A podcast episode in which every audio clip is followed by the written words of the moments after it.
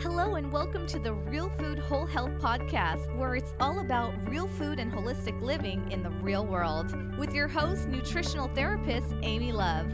And please note our disclaimer all information and content in this podcast is for general information only and not a substitute for professional medical advice, diagnosis, or treatment.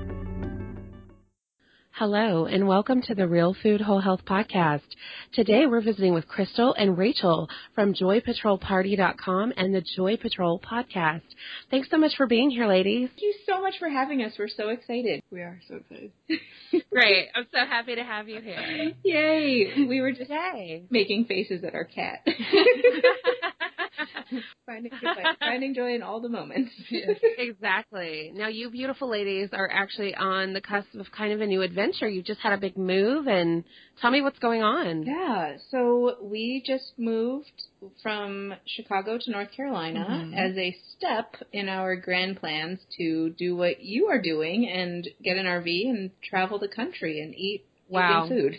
Everywhere. Everywhere. Everywhere. Eat all the things everywhere. Exactly. Yep. Exactly. That's awesome. I love it. Um, so North Carolina, wow, that's like a huge change from Chicago. Yes. and that was intentional. We um, our initial plan was to just go straight into RVing, and then that was a little overwhelming Yep. for us be, being in Chicago and just all of the moving parts that had to happen. So we realized we sat down one day and said, "Well, what are the things that we want to get out of this, Right. and what can we, what steps can we take that are fulfilling some of these things that are moving us closer to doing the RV thing?" So we Mhm. wanted to get out of Chicago. We wanted to get away from Chicago winters. Right. We wanted better weather. We wanted to be closer to nature. We wanted to still be in a fairly progressive environment. So we're not in the in the um in the rural North Carolina. We're in Chapel Hill. Yeah. And Mhm. we um we wanted Wanted to be near friends and have more access to RV culture so we could learn a little more bit more about it because in Chicago, it, you know, Chicago's not a hotbed of RV activity. Right. kind of hard to have the room in right in the middle of the city. Right. So, Yeah. we, you know, we want to do some research because I am a researcher, big time, um, and you know, sort of do some practice runs or something. And that was just proving to be logistically difficult. I don't ever like to say impossible, but it was it was a lot more more more difficult in Chicago. So we wrote out all of the the things we were looking for, and we also wanted to be near friends. And we realized, okay, Chapel Hill it is. Yep. Yeah, why not, right? Why not? So we sold most of our belongings Uh-huh. because we we wanted to downsize as as a first step because we had a 1500 square foot apartment in Chicago, which was mm-hmm. more than we ever want to have again. Yeah, we were throwing things away left and right to get down Isn't it amazing? Oh it's truly amazing what you accumulate. Oh. It is, and our apartment before that was like 1,800 square feet, and I just Wow. like, I don't ever, I don't want that much space because you just fill it with stuff that you don't need. You do. Um, It's like a void, and everything comes rushing in to fill it. seriously, Yeah, it is. it's like people people Yeah. are allergic to empty shelves. They're just like, well, Right? I have to put the thing there. empty like, shelves of, of horror vacuum as well. Yeah.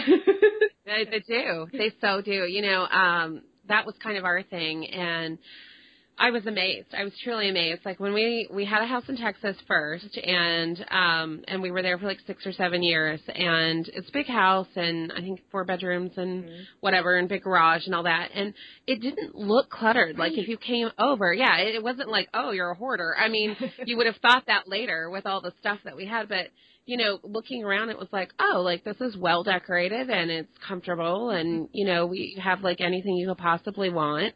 Um, you know, canapé plates for specific happy hour themes and like whatever, right? Um, and so we did all this downsizing, and I feel like I got rid of like so much stuff before we moved to New England. Um, we had like three enormous, like enormous garage sales. We had um, just whatever, you know, I was selling everything left and right on Craigslist, donating, like giving it to friends and family, like anything. Um, and we still had the biggest moving truck hmm and overflowed that and had to have a U-Haul trailer that we towed with our SUV. Uh, Yeah, crazy. And so then by the time that we got to New Hampshire, like we lived in Connecticut for a time and then we moved to New Hampshire. And in Connecticut we knew we were only there for a time so we didn't really do any downsizing because we didn't know what we would need Right. like eventually. Right. Um and then we were in New Hampshire and we had the farm and let me tell you, you want to talk about accumulating stuff, have a farm. Um and everything was just packed, packed, packed. Um my basement I mean, it was a full size, you know, the house was like 3,000 square feet. It was a full basement. And the size of the house. And it Mhm. was just absolutely packed with farm stuff and, and stuff I even moved from Texas. And we were talking five years later. I still had some of the same curtains. And so I was never going to use that. Right. I mean, what was that? You know, how does that happen? But it's like it was in the corner of the basement. I didn't have to see it. Right. You know, it was in its little Rubbermaid tote, Right. like, you know, all protected from dust. And there it was. And it was there for five years. And I moved it like six different times. Yep. It's amazing the stuff that we have that we don't need. I know my my my family. For, I, for a while, I was the only one with a like stable residence because my sister Mhm. was in school and my mom was traveling the world, and you know, oh sad, she was traveling the world. But Yeah, she she sent me boxes and boxes and boxes of all of our family stuff. So Mhm. I had boxes of photographs from my mother's childhood, which are things that are yes, I want to keep, but I don't want to be the one who has to haul them around all the time. So I've been moving them with me for over a decade at this Mhm. point. Um, and so I was like, all right, mom, I'm sending this all back to you now that you have a home again, and I'm sick of moving it all the time. Yeah. But I also found a tub full of like, I'm not even kidding you, torn out pages of YM magazine from 1995 to 1997. Like, Wow. that I had kept because they were just in a box that I'd never gone through because I was like, like whatever, that's my childhood stuff. You know, Yeah. it's there's just a few boxes of it. I'll go through it someday, and then someday never happened. So I was like, I'm not moving any of this stuff to Chapel Hill if I don't have to, and I just found so much crap. Yep. Yeah. Like- and isn't it, I mean, it's like so freeing It's so when you get on the other side. Oh right? yeah, I like I got rid of two filing cabinets full of all of my notes from my master's degree, which Wow. there's great information in there, but did I ever actually like look at it? No. Right. Right. So- and when were you going to? I mean, that's the thing. I think so many people get stuck in this mindset of, I might need it someday. right. You know, I've got to hold on to this because I might need it someday. And it's like, okay, but someday has not come for five years, ten years, whatever. You know, is it really going to come? And honestly, these days, is that information that you couldn't find somewhere else? Exactly. Yeah. Could you Yeah. really not find that? Right. From I had recipes. You know, as a food blogger and um and recipe creator, I had just recipes and all these things I wanted to like kind of do my own and you know, take on, my own riff on and then I had other things that I wanted to like, you know, wow, this looks delicious, but it's full of tons of processed junk, so I want to like recreate it. Tons of that. I mean, just like boxes and I thought okay, I haven't gone through this for inspiration in like 3 4 what have I been blogging now? Six years. So I haven't gone through all of these, and you know, just honestly, the the thought of diving in. Mhm. I mean, I know like everybody can think and rationalize, go, oh, well, you can just grab one and do it at a time. Well, does that usually happen? No, No. right? and so, so I was like, you know what? I'm gonna let these go, Mhm. and if I ever needed them again. You know, I'm sure I could find recipes to recreate online. Right. Yeah. Yeah. It's, Yeah, it's just it's a mental block and there's so many there's so many things like that that I think we just don't realize that the mental space and the weight that it's taking up. Oh, seriously. yeah. Isn't it crazy? Like those curtains I was talking about, okay, in New Hampshire, I wasn't sitting there day after day going, Wow, I have curtains in a bin in the basement. This is weighing on me mentally. Right. You don't notice until it's gone. It was like when that basement was clean, I was like popping champagne. Girls. I mean, it was like, whoa, are you kidding me? I mean, looking around, I thought this is like, I mean, I felt a hundred pounds lighter. Yeah. It was Well, incredible. I'll be glad when the dolls are gone. Oh, I still have all these old, all the, like American Girl doll collections and all this stuff from my family that we had we did move because it's hmm boxes and boxes and boxes, and I want to sell it, but I need to, you know, either find someone to whatever. hmm So that we we moved here in a six foot by seven foot by eight foot moving container. Wow. Yeah. So that was all That's of, awesome. all of our stuff. But I would say probably like a sixth of it was still stuff from my family that I had Mhm. a chance that I didn't feel comfortable throwing away or donating, but because we moved relatively quickly, didn't have time to like figure out to send it, you know, where to send it or if it was worth sending or whatever. Yeah. So that that has been weighing on Rachel Yeah. more than me. I'm not. It's not weighing on me. It's just like I don't. I don't know where to put it. It's like these Yeah. tiny boxes of dolls and. Well, and you know it's on the way out. Right. So it's not like it has to find a treasured place in your Right. new home and Right. right, as you guys downsize even further to an RV, Yeah. you know, it's not like it's coming with you. So it is always it feels probably now like a task unfinished. It, it does. So- yeah. Yeah. Yeah. I had that too. But another unfinished task, we've had these cast irons sitting in the corner of our kitchen for a year and a half. Yeah. That I was like, I'm going to strip these and reseason them. And then I just never did because it seemed daunting. But I actually Uh-huh. started that process on Saturday.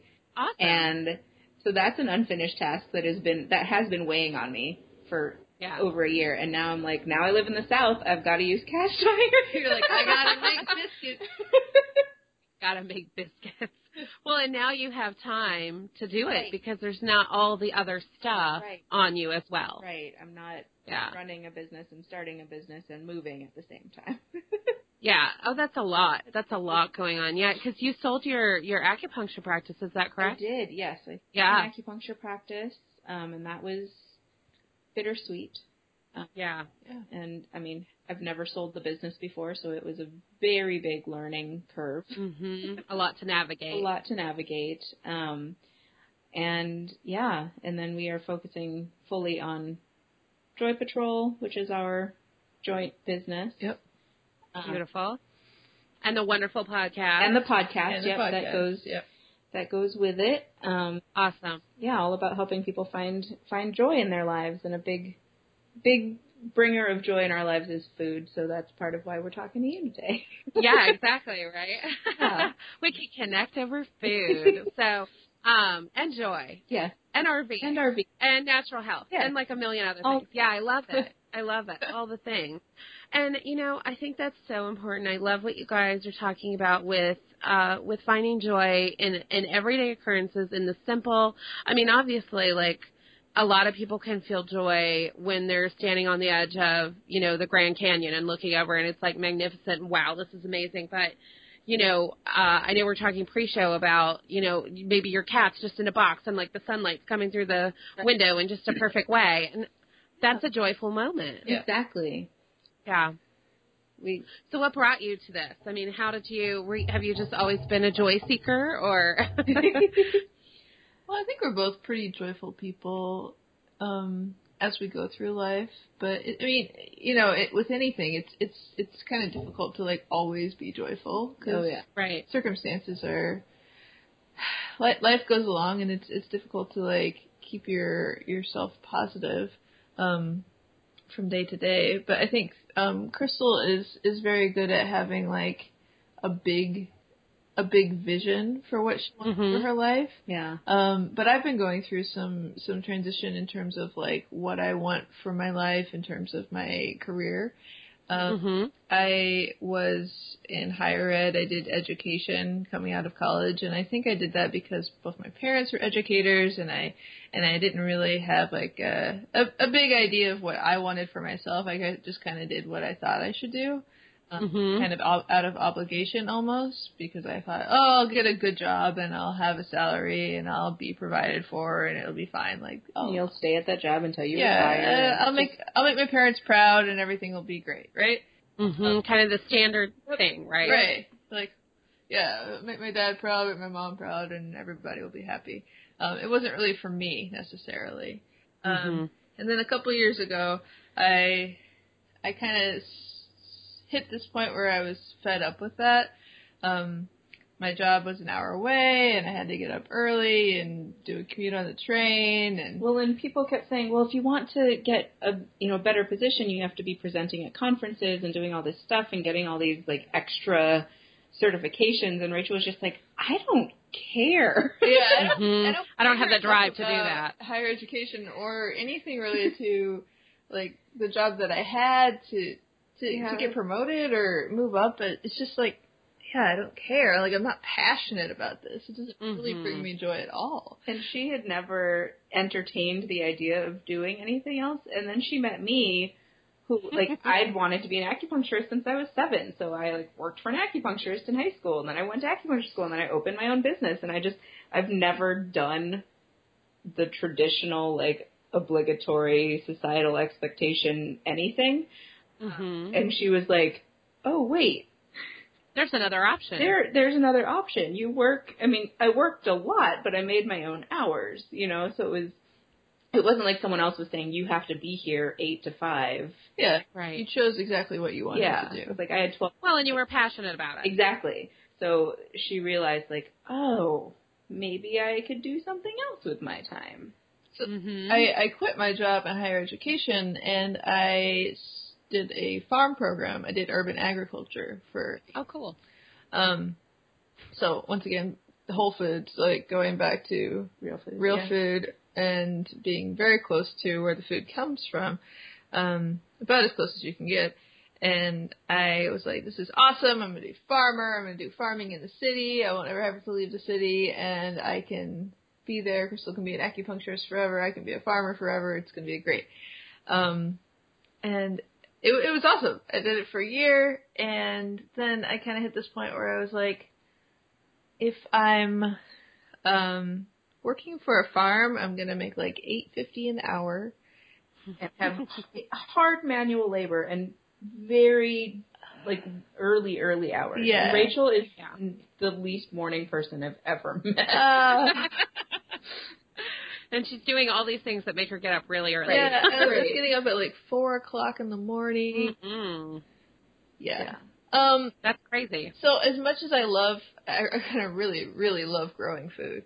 Um. It, it it wasn't really the best career choice in terms of like my constitution.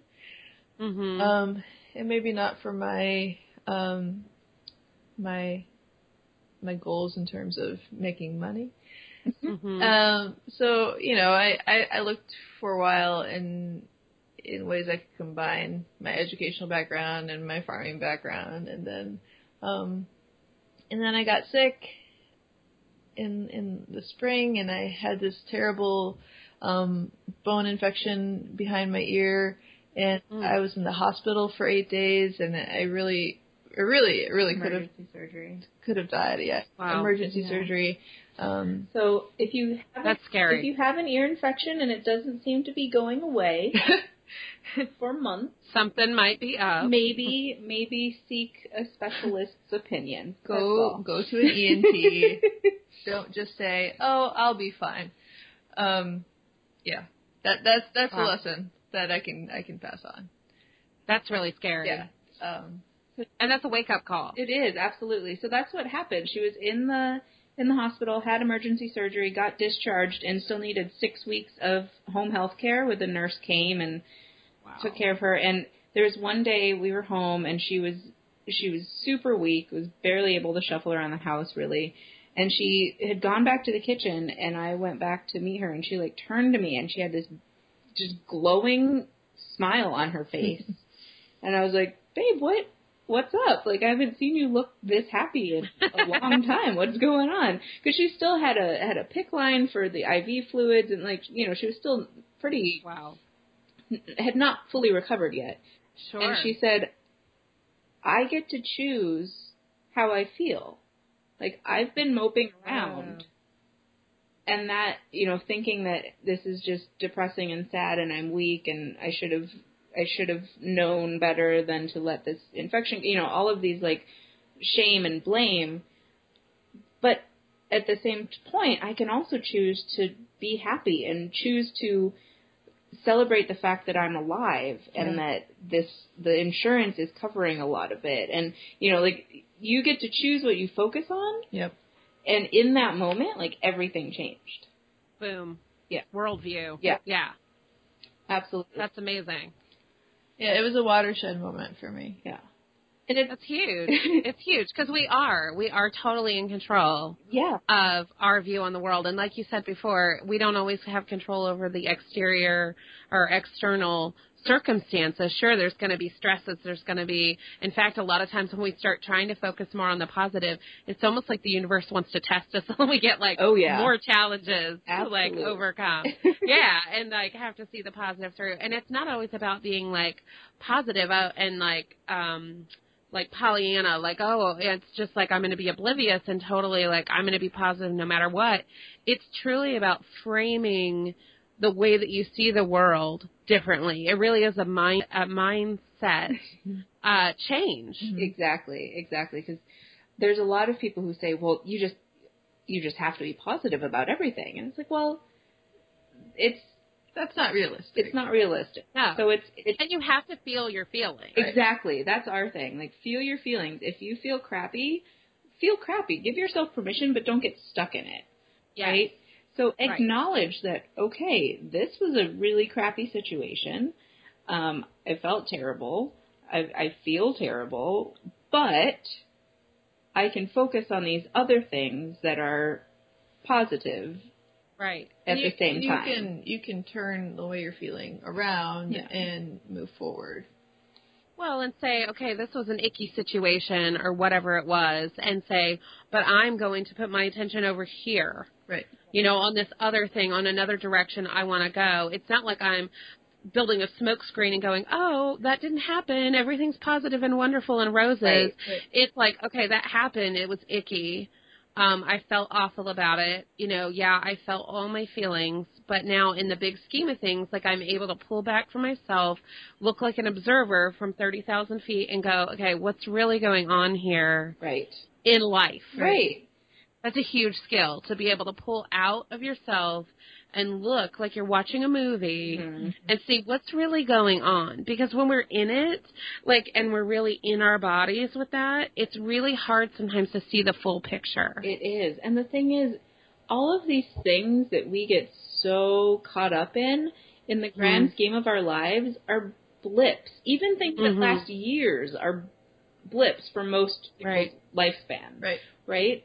And it's, you know, I always tell myself, in a story, in a really good, compelling story or movie or whatever it is, there are ups and downs. Because if it was just like happy go lucky the entire time, there'd be nothing worth You wouldn't To talk about. Right. It wouldn't. wouldn't be it wouldn't hold your attention. So you you you're gonna have these these down times and these icky times, and it's how you choose to come out of that that makes a story. Because it, it also, if you get stuck in it and are just like, ah, this sucks, everything's terrible, ugh, life is awful. That's not compelling That's either. a boring story too. Right. So you need those ups and downs. You need that contrast to really Learn and learn grow. and grow and appreciate it. Yeah. Right. True. And I mean, it is in some of those darkest times that we realize, you know, that our challenges are sort of our greatest gifts. And like at the time, that sounds so blasé and so hallmark and like, bleh, you know, you Right. don't want, you don't want to think about that. But I mean, like for me, I know that the trajectory of my life was changed so much through chronic illness. And at the time when I was going through it, I'm like, this is the worst Mm-hmm. Ever. Like I don't know how I'm going to survive this. There were many times I didn't want to survive it. It was like I'm just done. I was hurting all the time, 24/7. I mean, it was just awful, awful, awful. Yeah. But there was this little voice somewhere really deep, and sometimes it was really hard to hear, but that was like, you're going to come out the other side of this. And it's all going to be worth something. You're going to be able to like use this to help other people.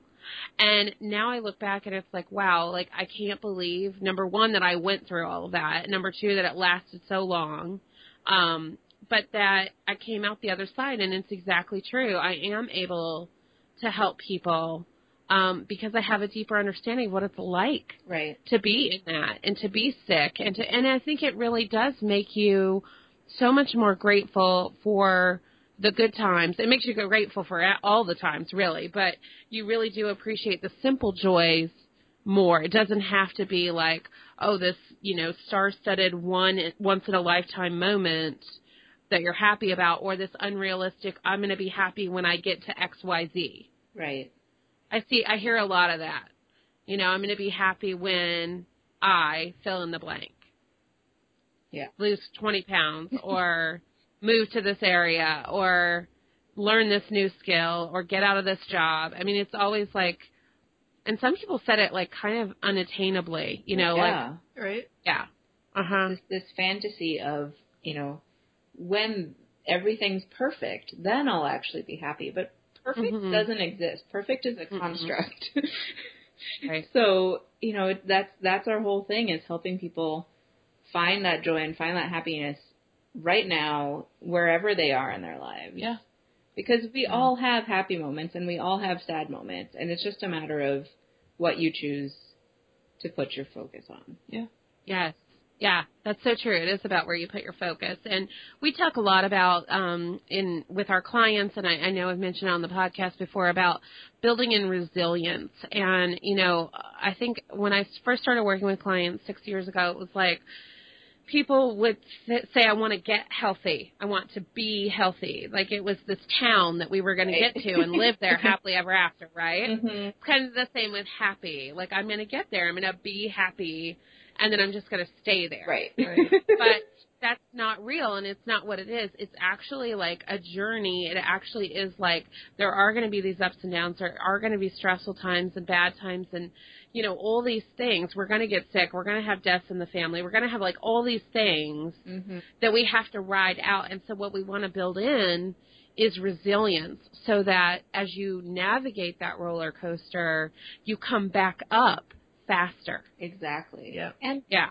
and instilling the fact that it is it's it's work on your Mhm. part. So similar to you with your your clients, my patients would come and be like, "Well, I I want to be healthy, so Mhm. come fix me," right? Yeah. and I'm Yeah. like, Right. "Well, No. you need to change this, this, and this about your lifestyle and your diet, and you know if you want to get to whatever your goal is." Right. And a lot of times people are like, "Well, I'm not willing to make that sacrifice." I'm like, "Well, Mm. okay, And then not willing to be healthy. it, you know, there's so much immediate gratification in our in our lives today that people don't understand that it can take effort and it can take time and it takes practice to be joyful or to be healthy or whatever it is that you're trying Mhm. to achieve, right? It's not just like, "Oh, I want this." And just thinking it is going to make it happen. and sometimes you have Right. to be a little bit uncomfortable Oh, on yeah. your way to health. Absolutely. Absolutely. yeah, transition. Yeah. yeah like it's it's going to push you out of your comfort zone you're you're not going to it's not going to feel easy but that's part of it like stepping into that sort of vibrational um dissonance Dissonance. Mhm. um and and then making getting used to that and then when that's your new norm so i mean for instance with food you know when we switched over to eating real food it was it's a transition Right. um, it is. and then stuff that you used to love like i used to freaking love coca-cola and cheetos growing up like that was Mhm. my that was my jam Yeah. And now i can't like the thought of drinking coke makes my teeth hurt Yeah. Mhm. even, and i used to drink multiples a day and it was that was not like oh overnight i decided i'm done drinking coke it was like right. a transition and then it got to the point where i was like oh i've had more days not drinking it than i had drinking it or whatever it is Right. Right.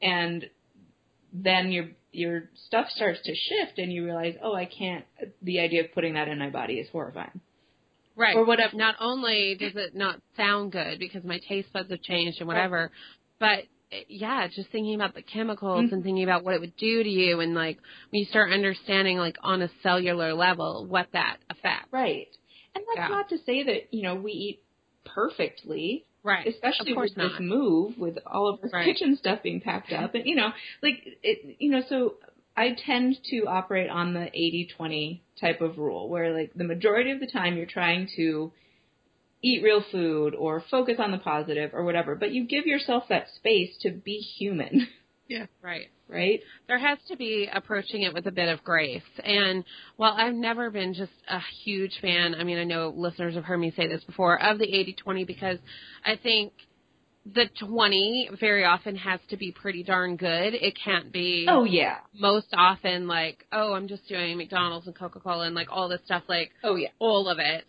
But the principle, the mindset behind it is beautiful. Yeah, Because it is great. That's definitely. I'm talking about the the mindset, the idea of like you can't be a hundred percent at everything all the time, No. right? No. And it, And, you wouldn't want to be. Exactly. And it comes into play too with us for community. I forget who someone wrote about it where um, you know, you want to eat real food and follow these principles, but you also need to be in community with people Mhm. to to be healthy, right? And Right. if the people you're in community with don't eat that food, do you want to go in and be like, "Oh, I can't eat any of that because it's not, you know, organic or pastured or local local or gluten-free or whatever it is?" So then Mhm. you isolate yourself from those people because of your morals or whatever it is. Instead of just saying, okay, this is going to be part of that, you know, 20%, where I Mhm. maybe give myself a little room because, Yeah, a little room. And I think, you know, a lot of times we get caught up in that, especially when people are first transitioning, especially like to a real food diet and, and healthier living. A lot of times they're coming off of being really sick. oh yeah, So in the beginning of healing, as you know, like you have to be sometimes really, you'd have to be that 100% hmm for a time. Yeah, and if you've got food allergies or whatever, I mean, we know that there's different circumstances there, and so some people have to be really, really Oh, yeah. vigilant for a time. yeah, But there, it's like I always talk about the pendulum swing. Mhm. It's like we go to a 100%, we do some healing, and then very often the pendulum kind of comes back, and people have this little bit of a rebellion where it's like, oh my god, I've been living like this for two years, and like I never get to do anything, I never get to eat anything, I never get to go anywhere. You know, it's like, yeah, ah, freaking out, right? Yep.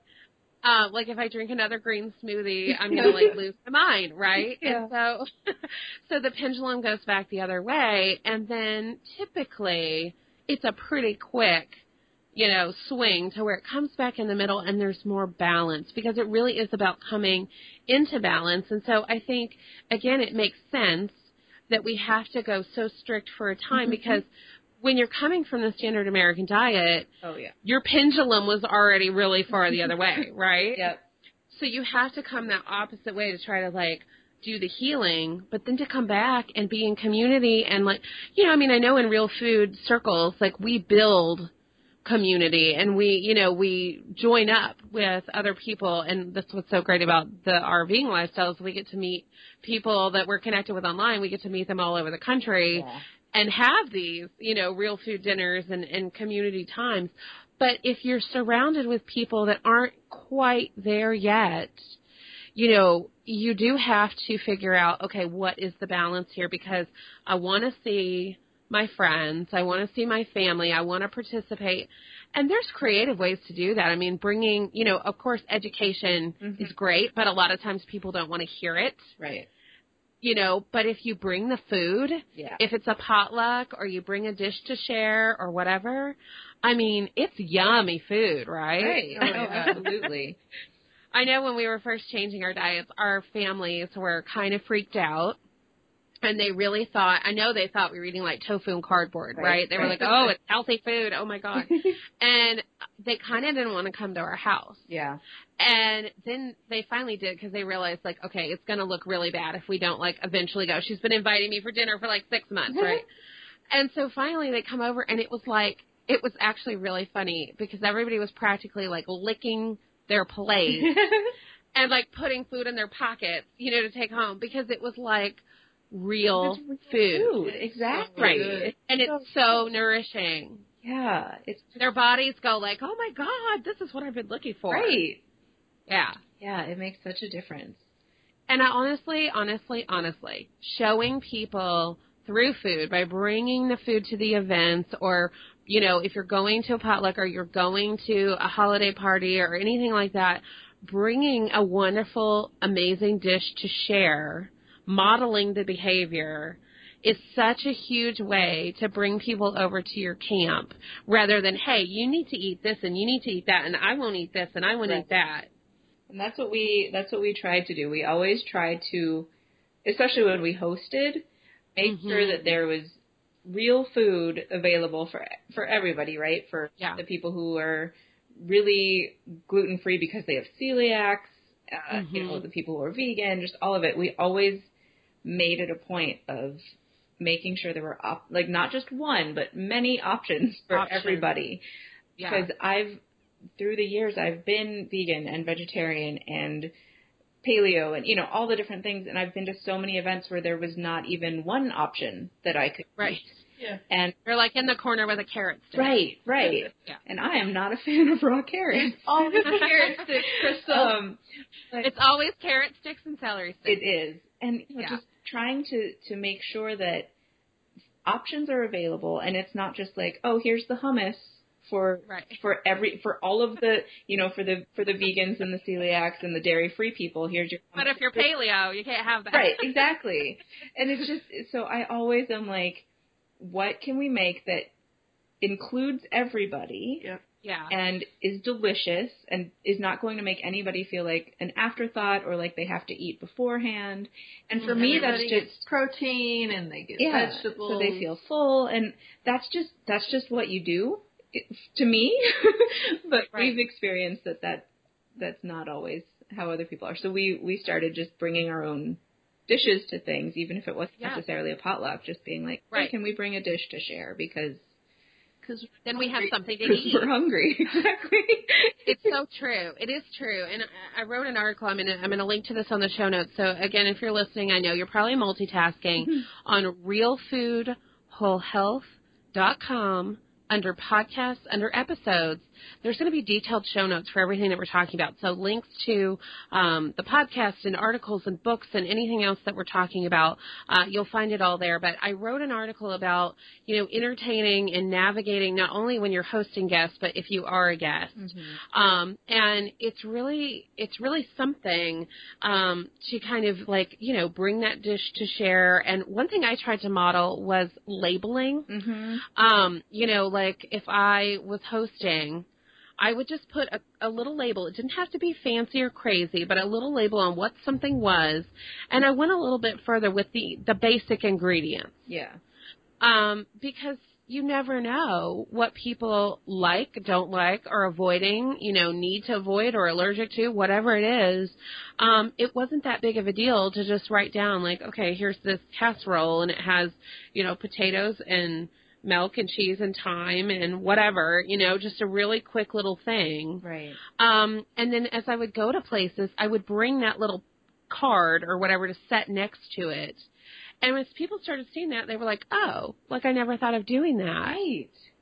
But it really helps a lot of people, and it helps you as a guest not to have to go to the hostess and say, you know, that looks really good, but what's in it? Right. Right. you know, and then you sit there and you're like, okay, that sounds great. Now I'm not going to eat any Right. Right. um, because it has Splenda or something that you don't want to have, you know, and like a lot of those things you just don't know. Um, and that you can model. And so bringing your own food, eating something before you go, like there's all these tricks that work. And I think as you work to educate your community, your friends, um, your family, and they just get kind of used to that, like the way that you're eating and tasting how amazing and wonderful the food is, it really starts to open doors. Yeah. It Yeah. absolutely does. It was funny for our we had a wedding two years ago and then we had the reception last year. And so we Uh-huh. were trying to keep it, you know, pretty low key, casual, fun, but we wanted to feed everyone and it was overwhelming trying to accommodate all of our friends' different food things and keep it under budget and still be good local food. um, and we finally ended up saying, you know what, we're going to make it a picnic dinner. You bring whatever you want. and we'll have a dessert table. And the dessert table had gluten free, it had vegan, it had um like no no refined sugar desserts and then it had regular desserts too. But we had multiple people come up to us and say, This is the first wedding I've ever been to where I could eat food. That's awesome. and it just it seemed kind of tacky because we were like, bring your own food. It's a picnic. Sit on the lawn. But then everybody's reaction was so great, and it was it, it was just another example of thinking outside the box. Mm-hmm. You know, when it comes to food, um, and we specifically asked like our we have friends who are they call themselves paleo vegan. Um, we're still a little confused about that, but we love them dearly. Um, and you know, we asked them to bring a dessert because we knew that it would be vegan and refined sugar free, and you know, just it would be sweetened with I don't even know what they used, but honey. honey. Oh, yeah, not honey. not honey, but not honey. Yeah, but they were delicious. Coconut they were these like coconut macaroons. Dates. Yeah.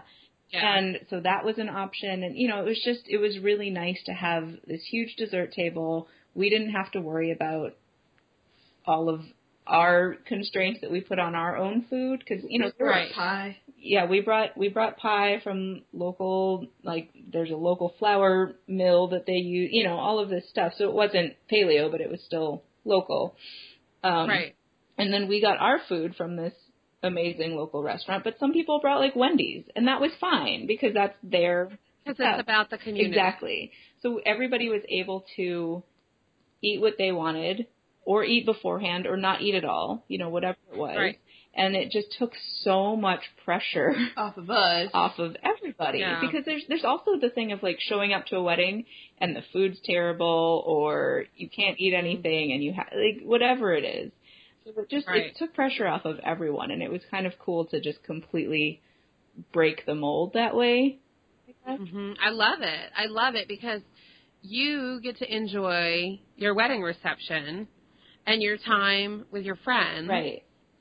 um, and and in the community without it being this big thing. Because I know a lot of times, like you know, we spend a lot of time talking about it and analyzing it and thinking about what am I going to make and who's it's right for this person and that person, and it is stressful. And it's like we really just want to get together. Right. We really just want to get together and hang out. And I know, like for so long, food has been this huge thing in get-togethers. Like it really is hard. I remember going to a friend's house. We were raw vegan for a short time while we were transitioning to real food before we really knew about traditional foods, ancestral foods. We were raw vegan for a time, and I remember going to a friend's for dinner and like we brought a watermelon because that's all we could Yeah. eat. It was like, and we just sat there and ate a watermelon and they ate whatever. But it was like, hey, we're together, we're hanging Right. out. You know, it's difficult to navigate those situations, but I love that thinking outside the box. It's like, hey, everybody bring what works for you Mhm. and let's get together. And it doesn't matter if it's Wendy's or this or that. I mean, of course, we hope, Right. you know, hope but it's not. Yeah. We hope not. But it doesn't really matter for the community aspect. You're there. You're celebrating. It's not this crazy stressful thing. And to be honest, I mean, it really is expensive yes. Oh, to provide real good local organic all of these things food for a hundred oh, people Oh, yeah. oh my lord it's crazy i mean i know what we did at our wedding and it was like oh Yeah. It's It's insane nuts. And it also this way it puts the onus on each individual to to make mm-hmm. sure that they're taken care of because often as people, especially in society the way it is now, everybody blames everybody else for whatever's going on, you know? Mm-hmm. Like oh, well they didn't they didn't provide me food that I could eat. Well, it's like, well, did you did you advocate for yourself? What what could you have done? did they even know Right, exactly. So this way it was just like, okay, we are we are being very clear about our intentions and then it's up to you and if you leave our wedding hungry, that's there's no you, one did, you didn't bring right. food it's ya? not it's not anybody's fault but your own. Um and that's a big thing with us in general, just being intentional about all of thing, the things that we do and making it very clear what we expect from others Yep. and um, what we need. Trying to ask ask for asking for help and asking for what we need, Yeah. um, which Mhm. is difficult for me, especially. i think it's difficult for a lot of It is, people yeah.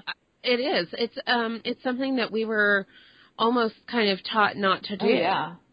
Especially as women, you know, we're supposed to Mhm. be helpful and supportive of everybody else. right Yeah. So and part of running a good household and being a good wife and being good i mean there's all these conventions yeah, right absolutely. shoulds and and musts and all those things on us um when really that's not that's not real life Right. Right.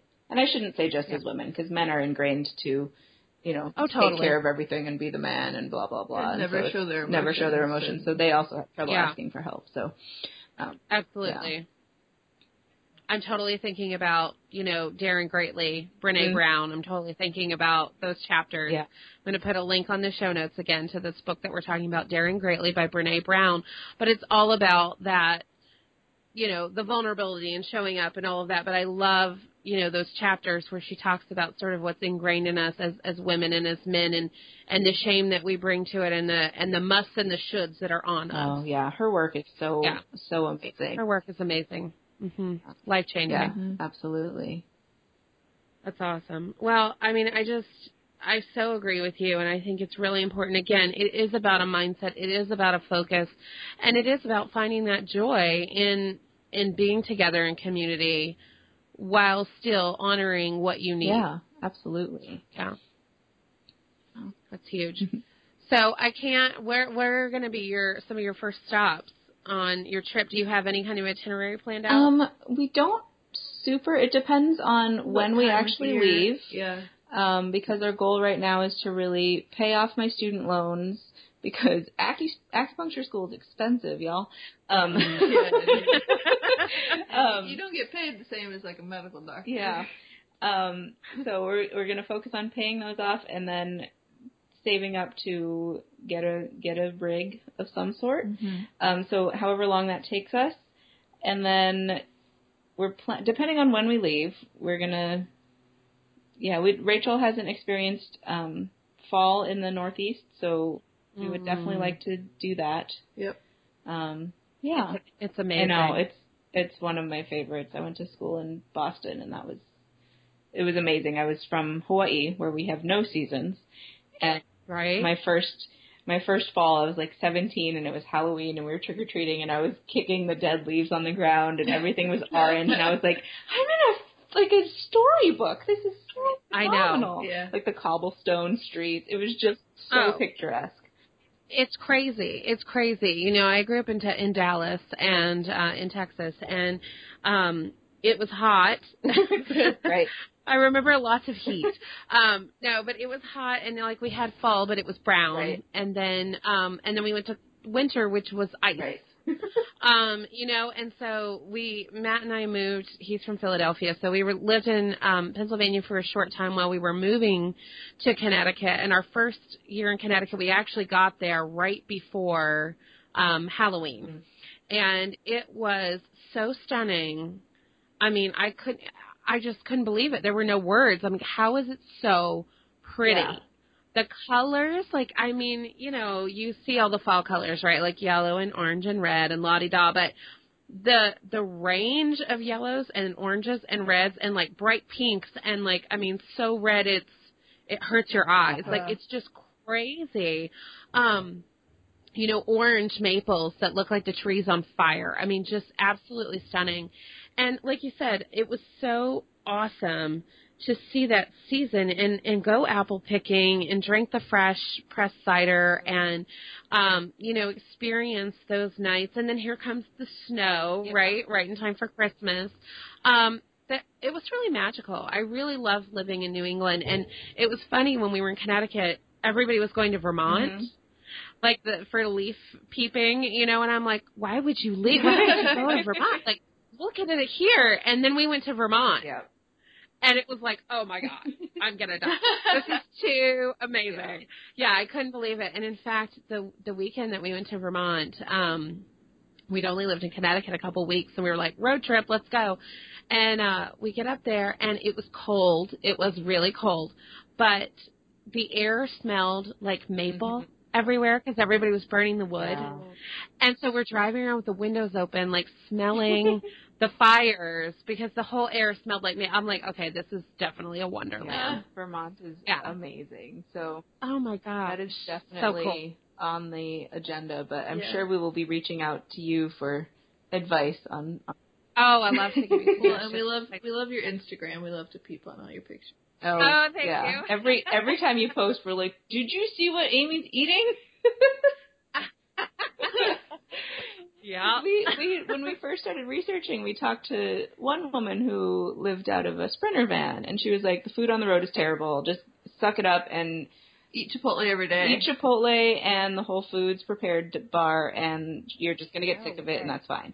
And we were like, "I think you're lying." And then we came across you shortly thereafter, and I was like, "See, look, that other lady was lying." It's like she doesn't know how to cook, basically. but Right. And you know, I mean, okay, so like we do a mix, you know, of cooking and of of eating out and when we first started on the West Coast, it was kind of amazing because um and I know I talked about this in some of our Travel Tuesday episodes, it was like kind of overwhelming like all the places that we could go because there were so many real food Yeah. options. And it was like eat all the things. Like we couldn't pick restaurants. I mean, I'd like go through and I I was like, okay, I want to go here and here and here and here and here. And Matt's like, I don't think there's enough meals for us to go there.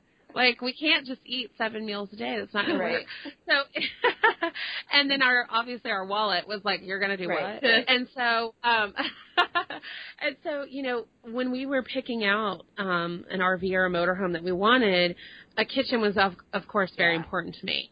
Yeah, and so I wanted to make sure that I had the room to cook and and that I had for me a residential size Right. fridge freezer was like kind of a must. Yeah. Um, now I know there's other people that make it work, and that's great, and and I think you can kind of make anything work. Um, but for me, just in my lifestyle, I was like, yeah, I'm, I know I'm going to be making broth. I know I'm going to be making, you know, all these things ahead of time. And like, really, I think people were still sort of surprised, especially looking at the Instagram. They were like, wait a minute, you're cooking? I thought you were eating out for every meal. It's like, no, I eat breakfast at home every day. I mean, we may go out to breakfast like once a month, if that.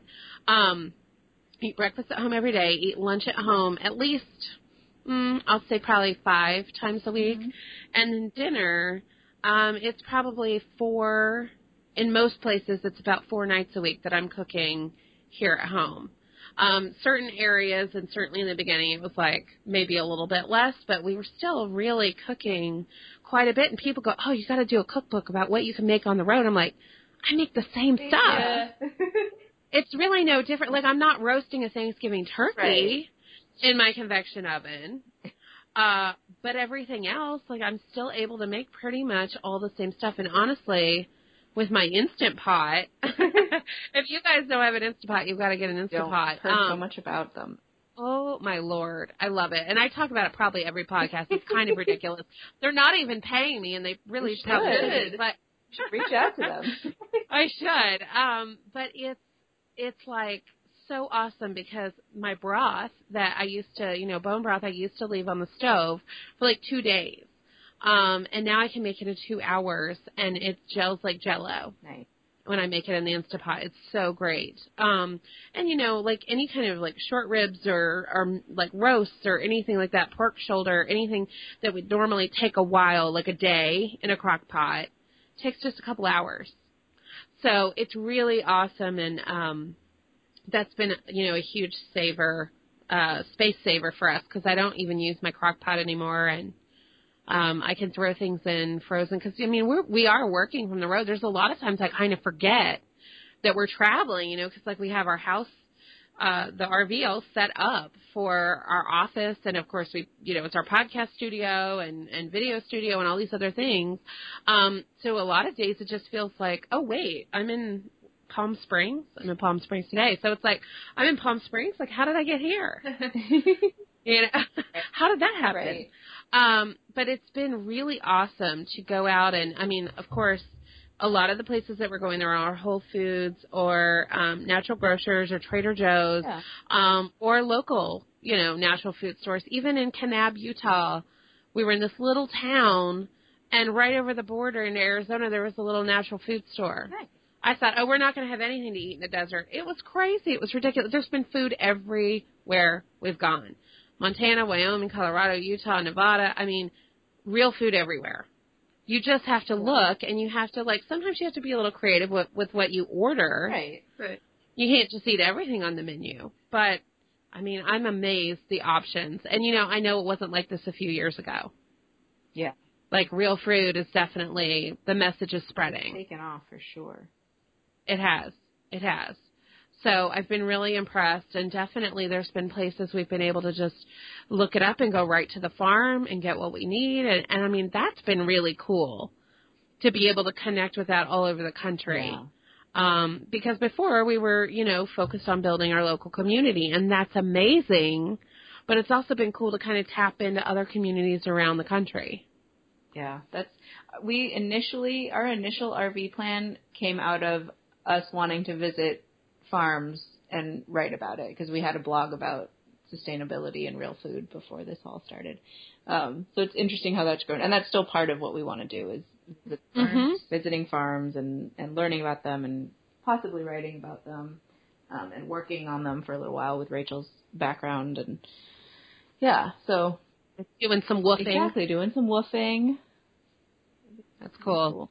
If you guys don't know about woofing, worldwide opportunities on organic farms, I'll put a link uh, in the show notes. But really cool opportunity. I know that we talked to Melanie Christner um, from Honest Body. Her family did that. Uh, they got an airstream and they went around for a year and did some woofing and um, amazing experience. You go work on organic farms around the country and honestly around the world. But when you're RVing in the U.S., around the country and uh, really cool definitely easy to connect with farms on there. Oh, and uh, have you guys heard of Harvest Host? Yes. Yes. Yeah, cool. Yeah. So we're That's really neat. planning on doing all of that. I have an instant pot question actually. We have a stovetop pressure cooker that we use all the time. So Mhm. I'm just like, well, we have that. We probably don't need an instant pot. But then I keep reading about the instant pot and seeing it all over the place. So well, it's electric. it's electric, right? Yeah, yeah. So you plug it in, and I mean, I don't know. I know I've never actually had a pressure cooker before this one. Um, I was always sort of scared of them. Mhm. And so I know the new modern ones have a lot of like fail safes and you know, I mean they're just like way safer than they used Right, to be. right.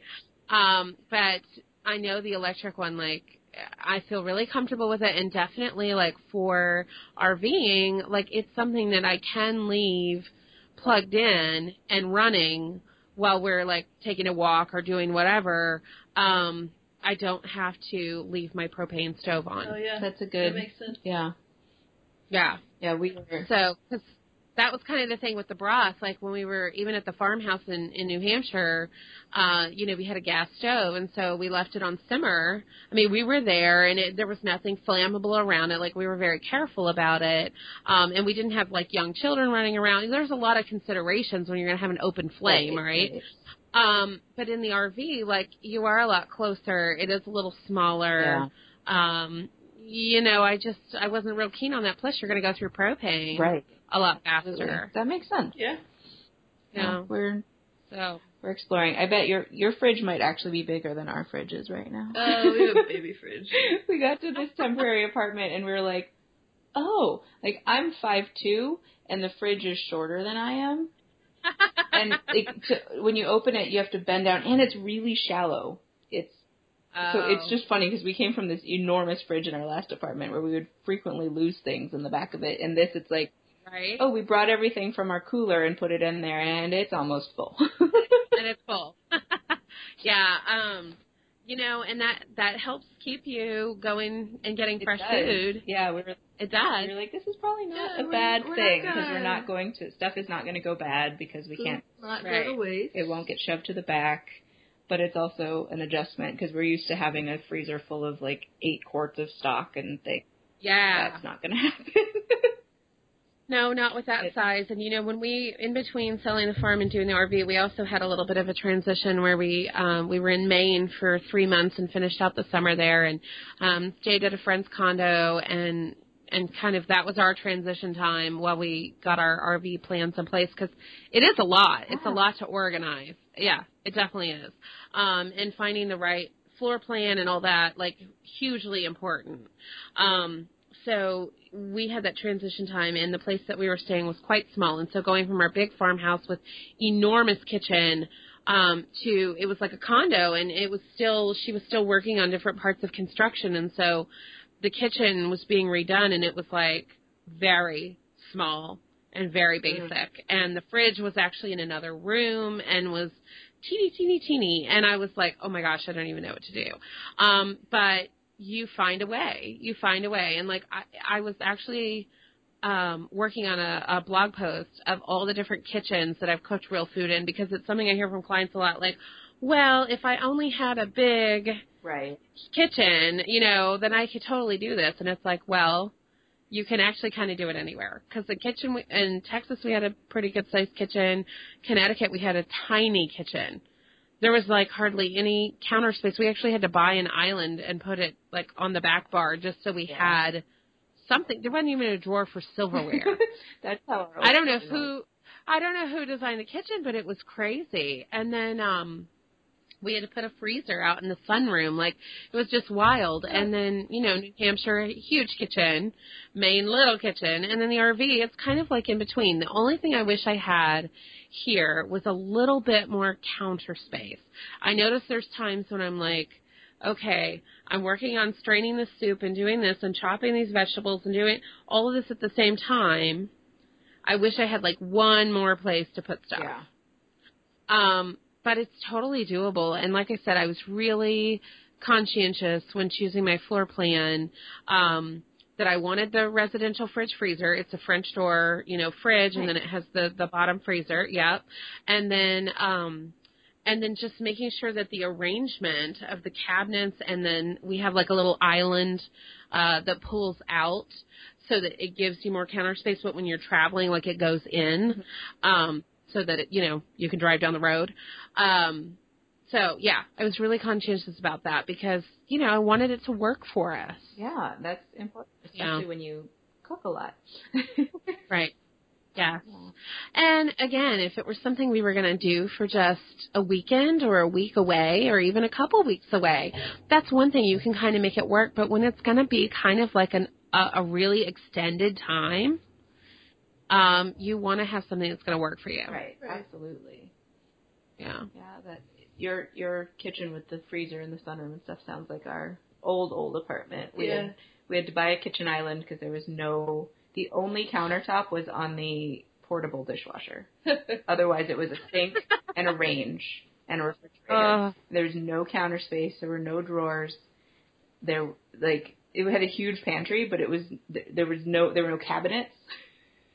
It was Wow. so bizarre. So we had a freezer and a kitchen island, and just stored everything outside of the kitchen. It was so so Yeah. weird. it is weird, but you have to get creative, and and that's the thing is like you can make it work. Yeah, absolutely. even if it's not your ideal setup, there's a way to make it work. So I know people seem to get discouraged um, because a lot of times people are in places, and especially in big cities, Mhm. that you kind of have to make it work. Yeah, absolutely. There's not a lot of space, and what, when there is a lot of space, it's very expensive. Right. yeah, Yeah. we we have friends who have like the smallest kitchens I've ever seen, but they make it work. They They- cook, they bake, they you know it's like it's it's like everything. It's it's like decluttering. It, you know you you don't know what you can get by on until you hmm have to or you choose to. Right. Right. Like. There's a lot of things where I'm like, well, this is my line in the sand. Absolutely not. And then something happens, and I'm like, oh, well, okay, well now now this is my line in the sand. It's like Yeah, exactly. right, it changes. And you know, the the woman that we talked to who lived in a sprinter van, they did not have a toilet in their van, and I was like. Uh, that is, I think that is an absolute hard line in the sand. I would never live in a vehicle that did not have a toilet. but No. that being said, if there was ever a situation in which I absolutely had to, I could adjust. Right? Like humans are adaptable. There's always a way. Humans are adaptable. There's always There's a always way. a way. You can everything's figure outable. That's I love to say that, even though it's not a word. Um, It should be a word. It's a it good should word. be, right? Like there's you never know what you are capable of until you really try. You know. Right. So, It's so true. Yeah, it's so true. I did have definitely some must-haves. Oh, yeah. Um, you know, and as I was going through, you know, I thought, you know, I'm not just going to think about our best days. I'm not going to think about what I can make Right. work. Um, you know, if we have other options. And so that's why, you know, the world of RVs is so huge and looking at different floor plans and whatever, um, it really shows you uh, the huge variety that works for different people. And it's awesome that some people can make a small rig work. I think that's fabulous. I knew for me at this time it wasn't realistic because of our work schedule, because um, we're here all the time, you know, with our two dogs and we're cooking and we just had these certain requirements. I was like, I'm not going to think about my best day and what I can make work. I'm going to think about what about the day that I don't feel good yeah. and I just want to like splay out on the couch or curl up in bed. Like I need it to be comfortable, adaptable. I need to think about when, you know, as much as I love Matt and and we get along because we're together 24/7, but how about that time that I just want to go in the bedroom and like close the door Mhm. and have my own space? Um that was really important. And so that's we just worked that stuff in and found the right floor plan. So, but it took a while.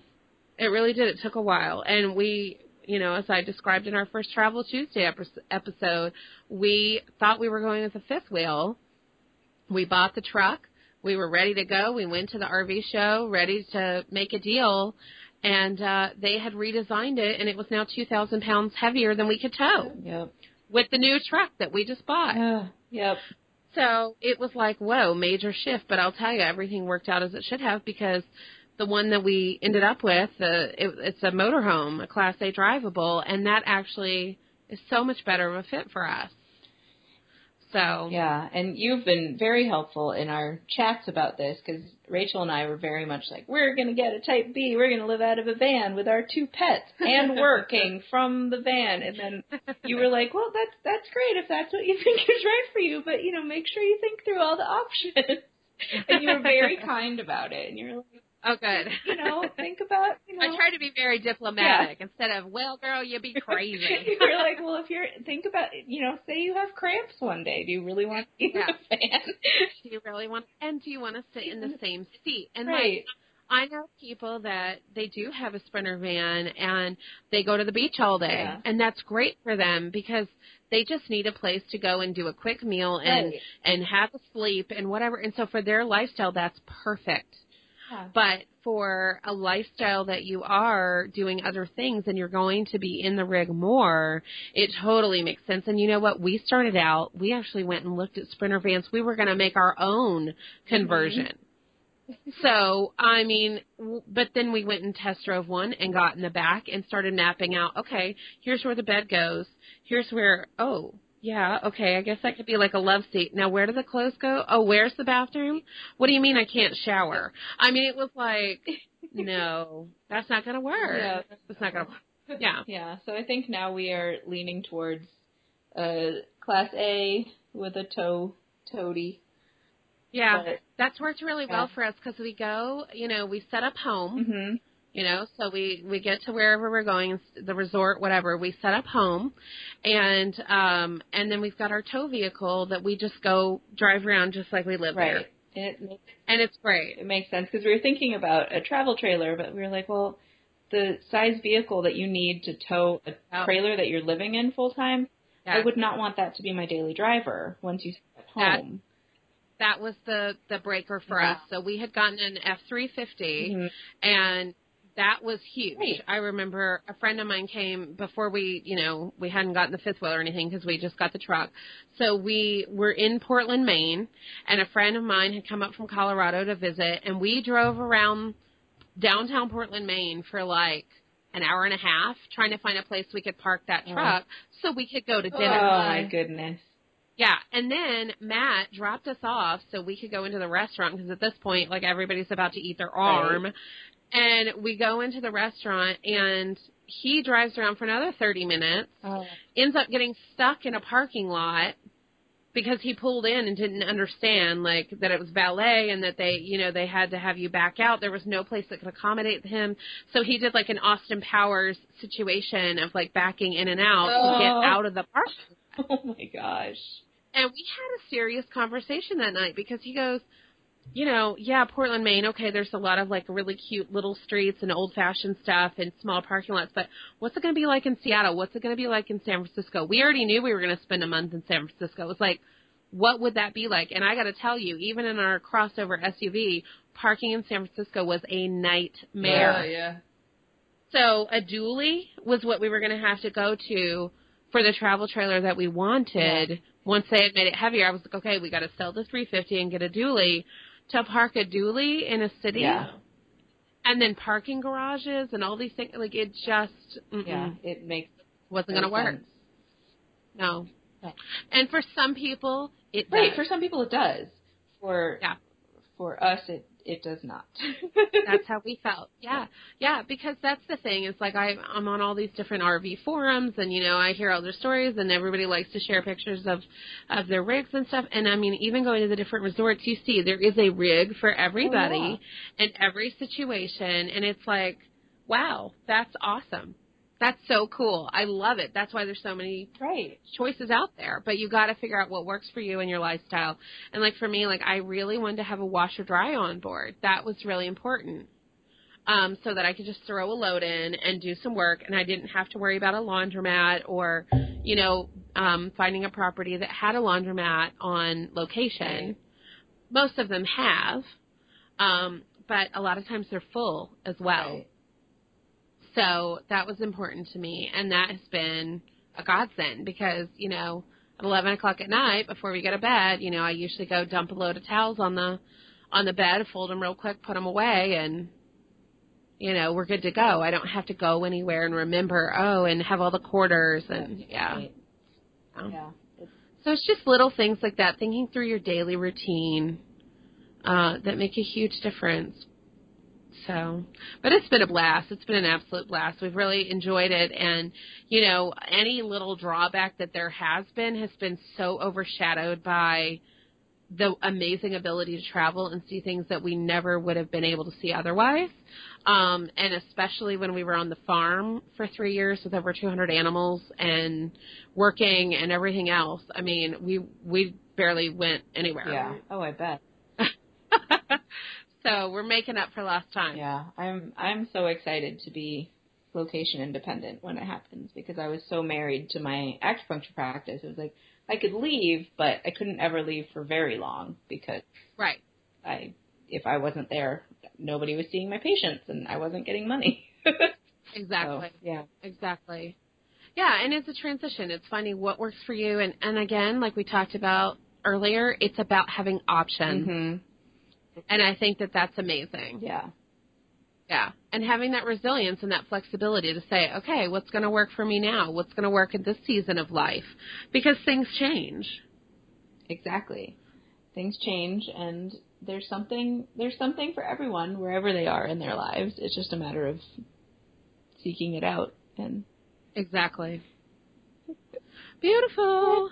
Well, I am so excited for you guys and your journey, and I'm so excited about Joy Patrol. I think, you know, the more joy that we can bring to people and get people in that mindset and in that vibration, like, the better. yeah, absolutely. Yes, ma'am. I mean, it helps everybody, right? Yes.